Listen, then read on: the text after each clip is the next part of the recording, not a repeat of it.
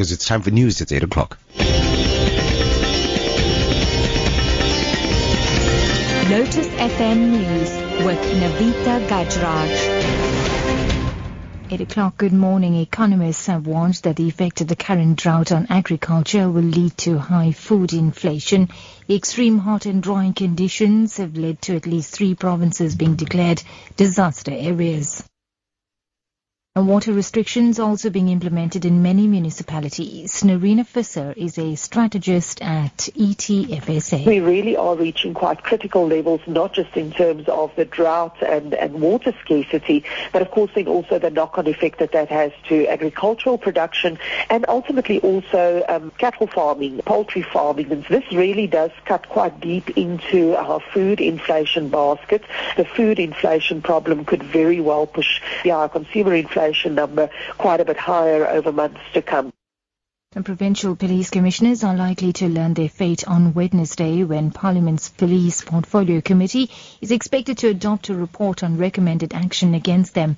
This follows the committee's investigation into whether the commissioners had misled Parliament when they issued a statement supporting suspended National Police Commissioner Ria Phiyega. This happened after President Jacob Zuma informed her of his intention to institute an investigation into her fitness to hold office. Yes, committee chairperson Francois Beukman. The process uh, started about two months ago, whereby the committee had various deliberations. Members of SAPS management were called to the committee. There was also a process in the last meeting where members gave input in terms of uh, um, possible findings. Um, this coming Wednesday at 9 o'clock, uh, members will uh, get the opportunity to look at the draft report, um, also deliberate on it, give input, and after that we will finalize the findings as well as the recommendations. In other news now, consumers have given several metropolitan municipalities low satisfaction scores. That's according to a survey by the South African Customer Satisfaction Index.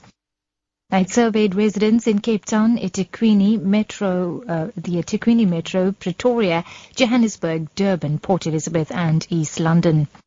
The average score was 61 out of 100.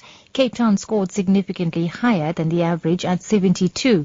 Pretoria and Johannesburg scored on par with an average of 61 and 60 respectively.